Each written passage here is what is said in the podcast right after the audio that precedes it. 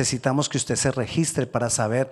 Nosotros organizamos mesas para esa noche, hacemos un rincón para las fotos. Entonces necesitamos saber cuántas personas van a venir para que así mismo organizar el set. Entonces, por favor, regístrese Déjenos saber, lo puede hacer de dos maneras, lo puede hacer en el front desk o nos puede decir directamente a nosotros, sea a mi esposa, sea a mí, a través de un mensaje de texto. Voy a, nosotros vamos a ir, somos cinco personas, seis personas, no sé, los que vayan a venir, y vamos a llevar un plato para compartir para cierto número de personas, la cantidad. Amén. Ahora, si ustedes son 18 personas que vienen, entonces, pues así mismo pues, va a traer un plato para compartir para muchos. Entonces, les esperamos los que puedan, los que quieran. Vamos a estar aquí desde las nueve. Recibimos el año nuevo juntos en oración y nos quedamos un ratito más y luego nos vamos para la casa. Así que aquí estaremos. Estamos hablando del reino no sé si decir la gran importancia del reino de Dios o la real importancia del reino de Dios. Tenemos dos reinos, lo hemos estado hablando. Un reino aquí a la mano derecha, invisible, espiritual, sobrenatural y el otro reino, visible, natural, carnal, o también llamado en la Biblia mundo. Tenemos esos dos tipos de reinos. No hay más. No hay intermedio. O estamos en el reino de Dios o estamos en ese reino visible, natural, carnal.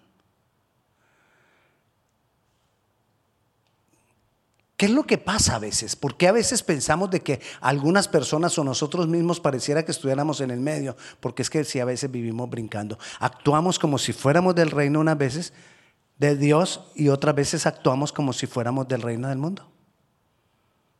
Y entonces, como que sí, como que no como que hacemos parte, pero no hacemos parte. Ahora, de estos dos reinos, el reino invisible, espiritual, sobrenatural, es más poderoso que el reino visible, natural, mundo, carnal. La palabra nos lo enseña. Pero pareciera que para nosotros es más poderoso el visible. ¿Por qué? Porque es visible. Y le damos más valor a lo visible. ¿Por qué? Porque lo visible es visible. Entonces le damos más valor a las cosas, porque creemos a veces que entonces lo visible es lo que más vale, es lo más importante. Hebreos capítulo 11, versículo 3, lo hemos hablado muchas veces, pero quiero que lo miremos. Y dice, por la fe entendemos haber sido constituido el universo por la palabra de Dios. De modo que lo que se ve, el reino visible, fue hecho de lo que no se veía, el reino invisible. O sea, ¿cuál es más poderoso según ese versículo? El reino invisible. Porque el reino visible, a través del reino invisible, Dios creó lo visible, lo que se veía. Todo fue creado por Dios. La palabra nos está diciendo que este reino es más poderoso, el reino invisible es más poderoso que el reino visible. ¿Qué es lo que lo hace real en nuestras vidas? ¿Qué es lo que lo hace más importante? ¿Qué es lo que le da gran importancia al reino? Cuando yo lo hago parte de mí. ¿Quién es que le da la importancia al reino? Yo. Porque el reino es en cada uno de nosotros. El reino todavía no ha venido sobre toda la creación. El reino todavía no ha venido sobre todo el planeta, sobre todo el planeta. El reino todavía no ha venido sobre todo lo visible. El reino ahora, primeramente, ha venido a cada uno de nosotros. ¿En quién está el reino? En mí. ¿Quién es el que lo va a extender? Yo. ¿Quién es el que lo va a llevar? Yo. ¿Quién es el que va a hacer que toda la gloria de Dios llene la tierra? Nosotros. Cuando llevamos el reino, cuando extendemos el reino. Entonces, ¿quién es el que le da la importancia al reino? Yo. Cada uno de nosotros. Según eso, unas personas le pueden dar más importancia al reino y otras le dan menos importancia al reino. Y aquel que le da más importancia al reino va a ver más el poder del reino que es sobre lo natural. Y aquel que no le da importancia al reino, entonces va a ver menos del poder del reino sobrenatural manifestado en lo natural. Fácil. ¿Cómo le doy yo la importancia al reino?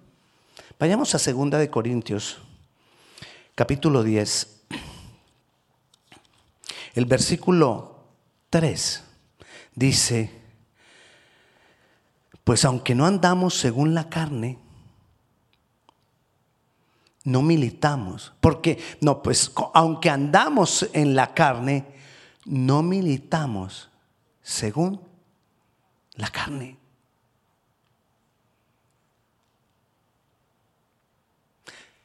Nosotros tenemos que estar en este mundo, pero en este mundo debemos vivirlo en lo sobrenatural. Nosotros, aunque vivimos en esta carne, no militamos según este mundo, según este reino carnal, sino que debemos militar según el reino espiritual, que es militar, andar, caminar. ¿Qué debe pasar con el reino? Yo necesito entenderlo. Yo necesito entenderlo. Bueno, pero continuamos. Dice, porque las, el versículo 4, porque las armas de nuestra milicia no son carnales, sino poderosas en Dios para la destrucción de fortalezas.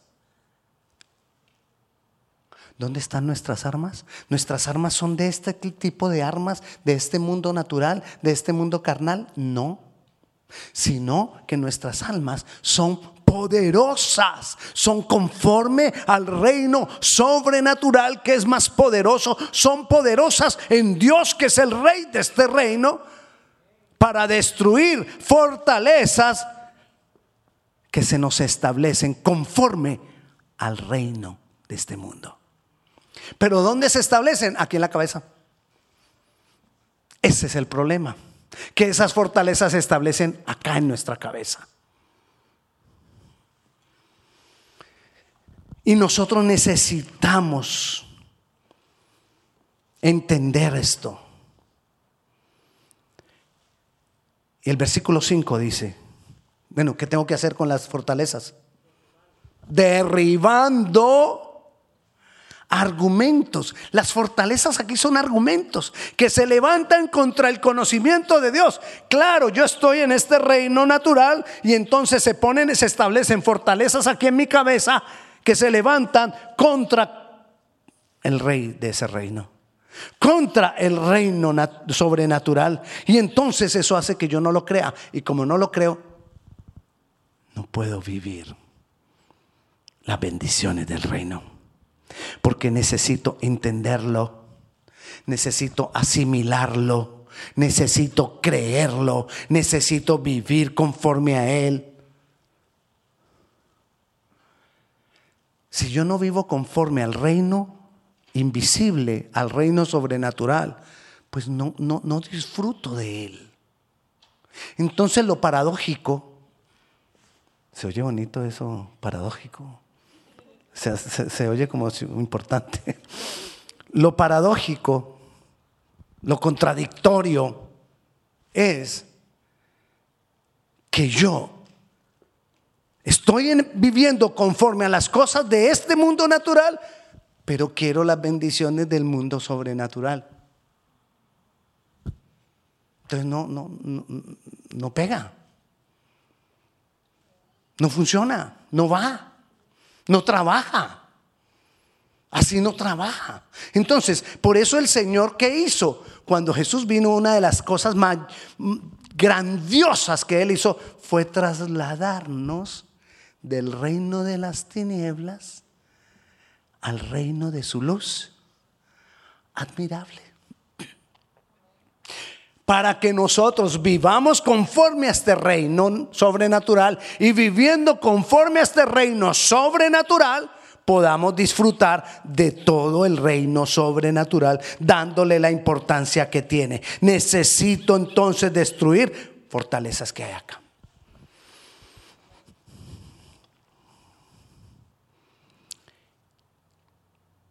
Bueno, no lo dije aquí la semana pasada, pero se lo voy a decir. Tenemos una lucha. Y nuestra lucha no es contra carne y sangre. Es decir, nuestra lucha no es contra cosas que se ven. Nuestra lucha es contra principados, potestades, cosas que no se ven. Estamos luchando con lo que no se ve, pero queremos vivir la vida solo. Es que yo vivo por lo que veo.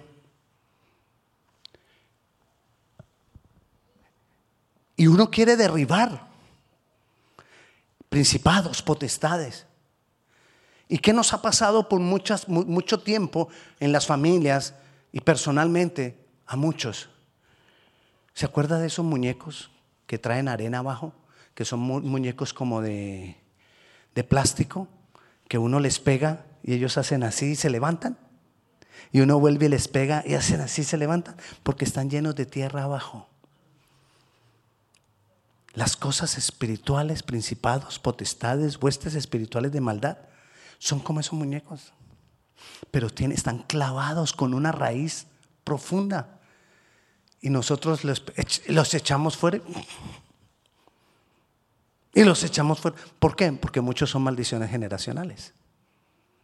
Entonces tenemos que entenderlo y tenemos que cambiar nuestros hábitos que están arraigados y dan permiso a cosas espirituales para que tomen influencia y dominio en nuestras vidas. Otra forma en que se sostienen eso fue como en 1990 y algo. Lo entendí. Haga de cuenta un cuadrilátero de boxeo. ¿Tiene un cuadrilátero en su mente? ¿Lo tiene? Ok. Haga de cuenta que los parales en las esquinas son los demonios. Y muchos de los demonios, unos se sostienen a otros.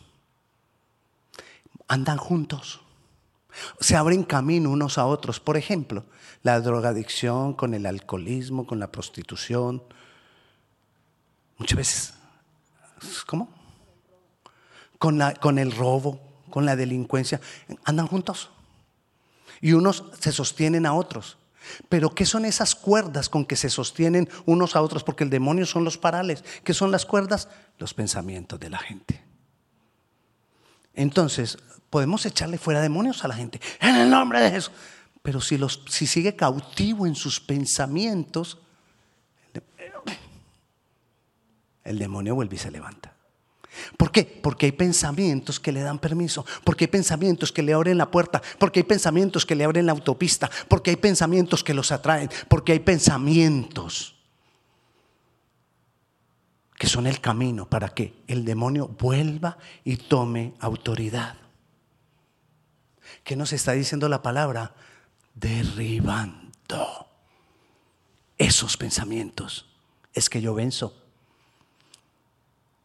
Mire, si nosotros derribamos esos pensamientos, cambiamos nuestra manera de pensar, ellos mismos solitos, poco a poco, se van yendo. Porque ellos no resisten la presencia de Dios. Porque ellos no aguantan la presencia de Dios. Porque ellos hacen que la persona, cuando está en medio de alabanza y adoración, la persona se sienta mal, se sienta incómoda, quiera salir corriendo. Es que me da algo y yo no sé, me desespero. Claro. Pero si no cambias tu manera de pensar, eso va a seguir pasando. Pero cambiamos nuestra manera de pensar y eso se va yendo. Y cuando menos pensamos tenemos libertad, somos transformados, necesitamos derribar todas esas fortalezas, esos argumentos, esos pensamientos. Eso es reino. Entendamos, desde la existencia de la humanidad, un reino se establece y viene otro reino y lo desaloja, y luego viene otro reino y lo desaloja, y luego viene otro reino y lo desaloja, y el más fuerte se queda. Igual pasa en nosotros, pero es más poderoso. Ya lo vimos desde el comienzo, el reino sobrenatural, el reino de Dios, el reino de los cielos. Y si el rey, Dios, Jehová, Padre, Hijo, Espíritu Santo, reina, no hay nada que lo cambie. Entonces necesitamos que el rey reine. Pero muchas, ¿y qué? Bueno, ¿qué es que el rey reine? ¿Dónde va a reinar el rey? Aquí, otra vez. Se me olvidó. Y volvió a doler. Pero necesitamos que reine. Necesitamos ¿Y cómo reina Jesús? ¿Cómo nos damos cuenta que le estamos dando la importancia al reino cuando el rey empieza a tomar áreas para su reino? Aquí toma áreas. Le entrego un área, le entrego el otro área, áreas de debilidad, áreas de dificultad, áreas en las cuales estoy siendo mm, atormentado, estoy siendo manipulado, estoy siendo influenciado. Vayamos a Juan. Mira la oración que hizo Jesucristo la noche antes. De esta oración hemos hablado muchas veces de diferentes partes. Es una oración hermosa, esa intercesión que hizo Jesucristo por nosotros y por eso muchas veces la tocamos para diferentes aspectos. En el versículo 14, mira lo que dice Jesús en esa oración al Padre capítulo, Juan capítulo 17, versículo 14. Yo les he dado tu palabra, le dice él al Padre. El mundo los aborreció. ¿Cuándo el mundo nos, nos aborrece? Cuando el mundo se da cuenta que la palabra de Dios está en mí. Si la palabra de Dios está en mí, el mundo no me aborrece. Porque el mundo siente que yo soy parte mundo, entonces no me aborrecen. Ay, es que cuando empecé a ir a la iglesia, ya la gente no me volvió a invitar, ya no me volvieron a llamar.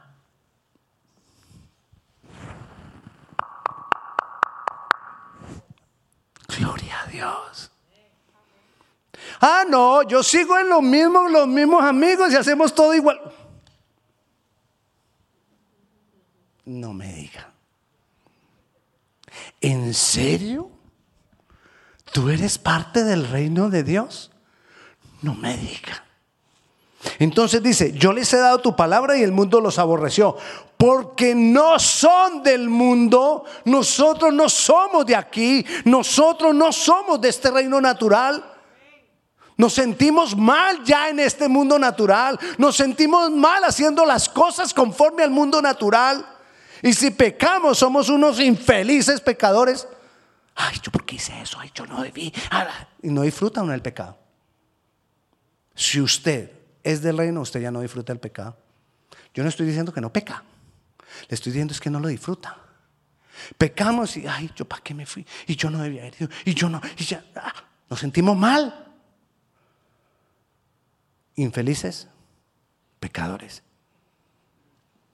Y cada vez entre más nos hagamos parte del reino de Dios, más infelices nos hace el pecado. Hasta que llega un momento, ya no más. Pecado. Ya no tienes derecho en mí.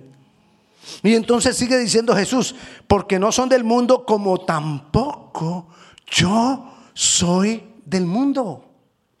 Una de las mayores cosas de Jesucristo, Él es que Él se hizo hombre, Él vivió en un cuerpo carnal como este, pero él no era de este mundo. Ay, entonces, ¿será que él era alien? ¿Será que él era extraterrestre? No. Se hizo hombre como uno de nosotros, con las mismas necesidades y con las mismas tentaciones, con los mismos dolores, con las mismas pasiones y con todo lo mismito como tú y yo. Y si Él es un extraterrestre, tú y yo somos extraterrestres, porque somos parte del reino sobrenatural. Y sigue diciendo Jesús ahí el versículo 15, no ruego que los quites del mundo tenemos que seguir en esta carne. Tenemos que seguir en medio de lo visible. Tenemos que comer. Tenemos que vestir. Tenemos que tener casa donde dormir. Vamos a criar hijos. Tenemos que pagar donde vayamos. Tenemos que pagar renta. ¿O qué creyó? Pues que porque entonces estamos en el reino de Dios. ¿Usted se imagina que, que dijeran, todo el que haga parte del reino de Dios no paga renta? A todo el que se haga parte del reino de Dios se le dará una casa de vivienda para que no vuelva a pagar renta. Las iglesias, no mejor dicho.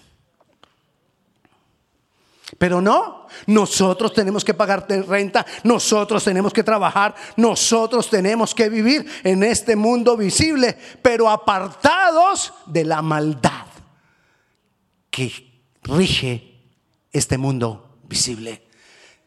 A veces la interpretación que le damos a esto es que nos aparte del mal. Ah, que nada malo me pase. No. No es que nada malo nos pase nomás. No te pido que los quites del mundo, sino que los guardes del regimiento, del gobierno de la maldad. Que en ellos no gobierne la maldad como gobierna en los demás. Entonces, no te pido No, ah, no ruego que los quites del mundo, sino que los guardes de esa influencia de la maldad. No son del mundo como tampoco yo soy del mundo. ¿Cómo se va a notar que yo no soy del mundo? ¿Cómo se va a notar que yo le, le estoy dando la importancia que se merece al reino real de Dios, invisible, real, sobrenatural? ¿Cómo se, cómo, cómo se nota? Jesús sigue hablando. Versículo 17. Santifícalos en tu verdad, conforme a tu palabra. Santifícalos en tu verdad. Tu palabra es verdad. Entonces, ¿cómo se ve exteriormente que una persona está haciendo parte del reino y le da la importancia que es al reino en ese proceso de santificación, poco a poco. Cambia mi manera de pensar. Cambia mi manera de actuar. Cambia mi manera de reaccionar. Porque las reacciones nos meten en líos. ¿Usted se ha puesto a pensar cuál es la diferencia entre reacción y decisión? Le doy un ejemplo. Una pareja. Él o ella cometió un error y su pareja se enoja. Y en su enojo, nos ya no te quiero más conmigo. Nos separamos. ¿Eso es una decisión o una reacción? Es una reacción. Y entonces el otro, ¿qué hace? El otro debería entender que es una reacción. ¿Pero qué hace el otro? Pues váyase. Hace rato estaba esperando que me lo dijera. Váyase. Pero eso sí, de la casa no espere nada. Y por reacciones tomamos decisiones que verdaderamente no eran decisiones, fueron pura reacción. La santificación cambia mis reacciones. La santificación cambia mi manera de pensar. La santificación cambia mi manera de actuar. La santificación dirige mi vida conforme a la palabra. Por eso nosotros necesitamos vivirlo Y necesitamos permanecer en ese proceso, porque es un proceso de santificación. Como muchas veces les he dicho, hay algunos que corren en ese proceso y eso rapidito, uno ve cambios y uno dice, Uy", y, y otros dicen, ay, es el primer amor y cambia la persona. Otros no son tan rápidos, no corren, caminan. Otros son aún más lentos, no caminan, gatean. Y otros se arrastran pero avanzan. Si tú estás en el reino de Dios, prohibido estacionarse. Tienes que avanzar. Así sea que te arrastres, así sea que gatees, así sea que camines, así sea que corras, pero tienes que avanzar en tu proceso de santificación porque así se manifiesta el reino de Dios en nuestras vidas. Esa es la manera. Así se, así se, se sé qué iba a decir. Así nos damos cuenta que le estoy dando la importancia que tiene al reino de Dios. Hermano, cuando nosotros no le damos la importancia que tiene al reino de Dios, estamos menospreciando la obra de Cristo. Porque Él pagó un precio muy alto, Él pagó un precio muy costoso, su sangre derramada, su cuerpo maltratado, su muerte, ese fue el precio que Él pagó para trasladarnos de este reino al reino de Dios. Para que nosotros, gracias Jesús, y ya, ahí estuvo. No, no es posible. No es posible que lo menospreciemos de esa manera. La palabra entonces nos santifica. Si no pasa el rey, si no pasa nada en mi vida en un proceso de santificación, quiere decir que el reino no está causando nada en mí. Quiere decir que el reino no está siendo real, no está siendo importante. ¿Y quién es que le da la importancia al reino? Este pechito. Usted, yo, cada uno de nosotros. Sigamos, primera de Juan. Primera carta o epístola del apóstol Juan capítulo 2, versículo 15.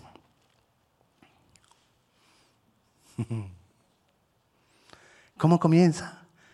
No améis este reino. ¿Y cómo estamos amando este reino? Cuando amamos las cosas de este reino natural, visible. Porque si alguno ama este reino, que lo está llamando ahí la palabra mundo, el amor del Padre duro no está en él. No podemos amar el reino. No améis el mundo ni las cosas de este mundo.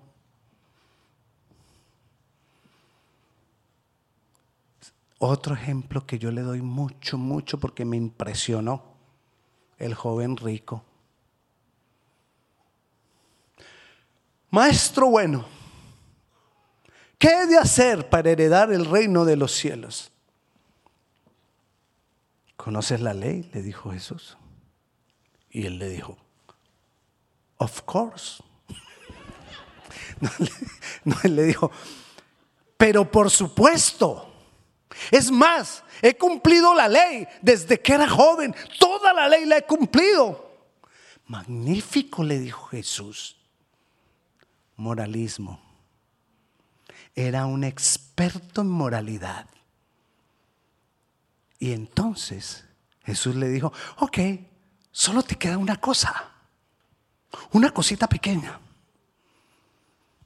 Y él le dijo, sí, dímelo yo lo haré. Vende todo lo que tienes y regálalo a los pobres. Y ven y sígueme. Ese joven rico amaba las cosas de este mundo y no pudo con eso. Y era moral. Para él la moralidad era lo primero. Yo cumplo la ley. Yo soy bueno. Yo no hago mal a nadie. Y son las cosas que uno muchas veces oye aquí en el reino visible.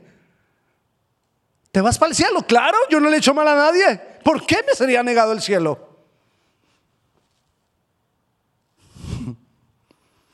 Porque si amas las cosas de ese mundo, mm, mm, estás mal.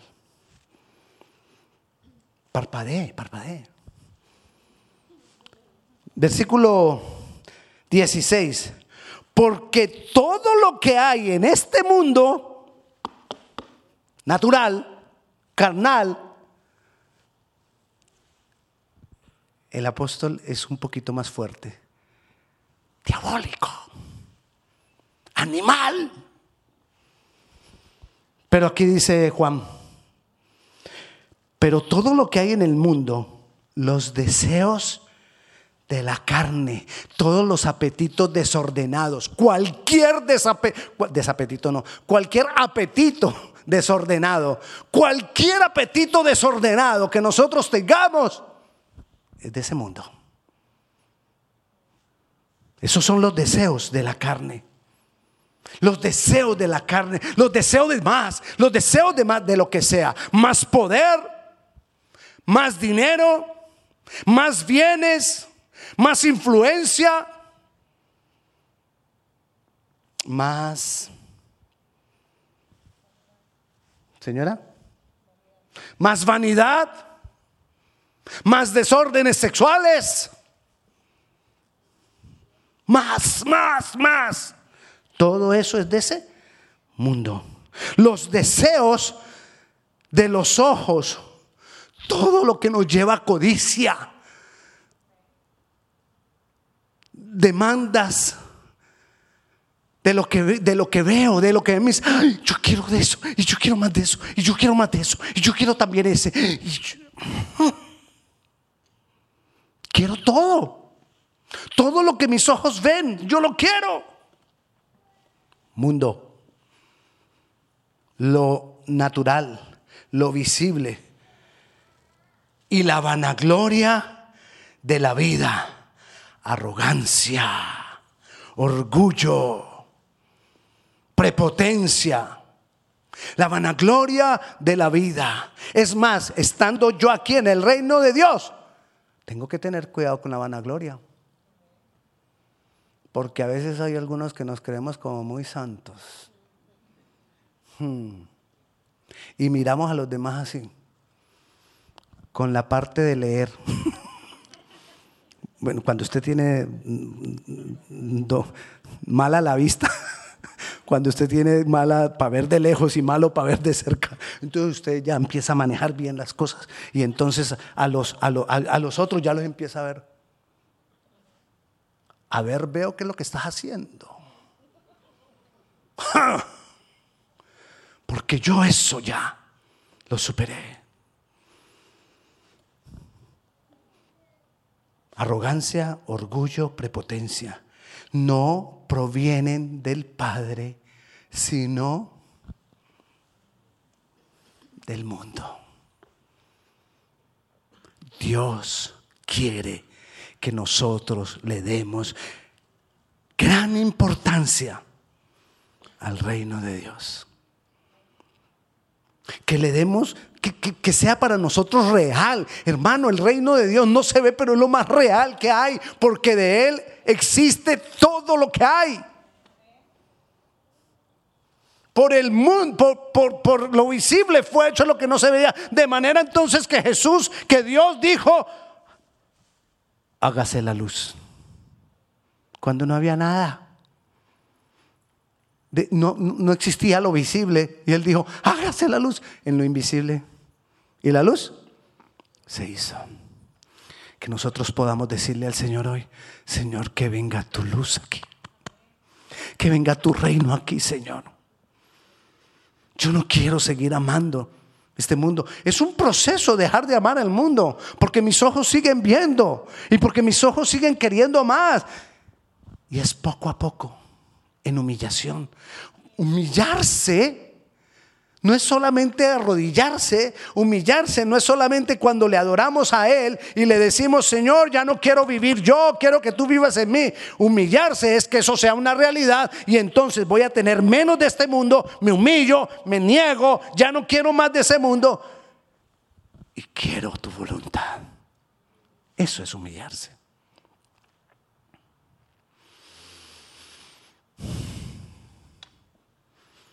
Anhelémoslo entendámoslo. Esta idea, todo esto que te he dicho es para que nosotros lo entendamos y el proceso es ese. Yo lo entiendo.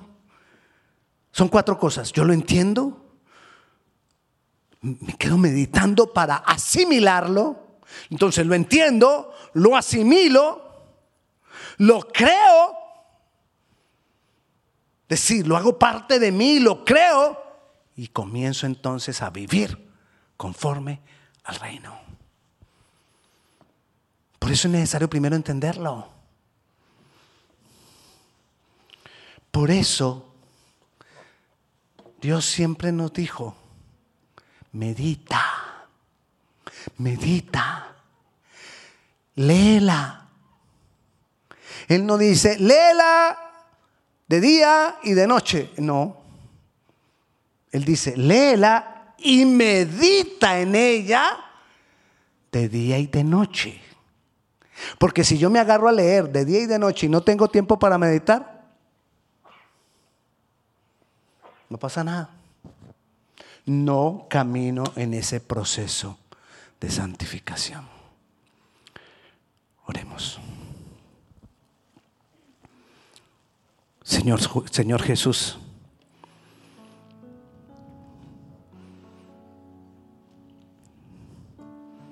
gracias por la obra que has hecho de trasladarnos del reino de las tinieblas, del reino del mundo, del reino visible, del reino natural, del reino de la carne, a tu reino, a la vida, a la vida eterna. Ayúdanos, Señor, a que comencemos a vivir de tu reino, en tu reino, por tu reino, para tu reino. Oh Señor, que podamos entender que mi manera de pensar tiene que cambiar conforme a tu reino y que la única manera es conforme a tu palabra. Ayúdanos a amar tu palabra. Ayúdanos a, clamar conforme a tu palabra. Ayúdanos a meditar en tu palabra. Ayúdanos a tener un encuentro, una relación permanente contigo, Jesús. Hoy decido, Jesús, hoy decido buscarte. Hoy decido encontrarme contigo. Hoy decido, Señor Bendito eres Dios. Bendito eres Dios poderoso, Dios grande. Haz una obra nueva en mí, Señor. Haz una obra nueva en mí, oh Dios. Manifiéstate con poder. Te entrego mi vida, te entrego mi corazón, te entrego mi mente, te entrego mi ser, Señor. Apártame como tú oraste, Jesús. Apártame de la influencia, de la maldad del mundo. Apártame, Señor. Santifícame, oh Dios. Bendito Dios poderoso. Bendito Dios de gloria. Santo, santo eres tú, Señor Dios bueno. Maravilloso Dios, maravilloso Salvador. Bendito eres. Bendito eres. Oh Señor, yo hoy decido renunciar a los deseos de la carne a los deseos de los ojos, a la vanagloria de la vida, porque nada de eso proviene de ti. Hoy decido, Señor, renunciar al mundo y entregarme a ti. Señor, te damos gracias. En tu nombre Jesús. Amén. Dios me le bendiga y la paz de Dios sea con cada uno de ustedes. Si tienes alguna petición de oración, aquí al frente vamos a tener unas personas que van a estar dispuestas para orar por ti. Nos vemos el sábado. Recuerda, tenemos el concierto para celebrar Navidad. Dios te bendiga.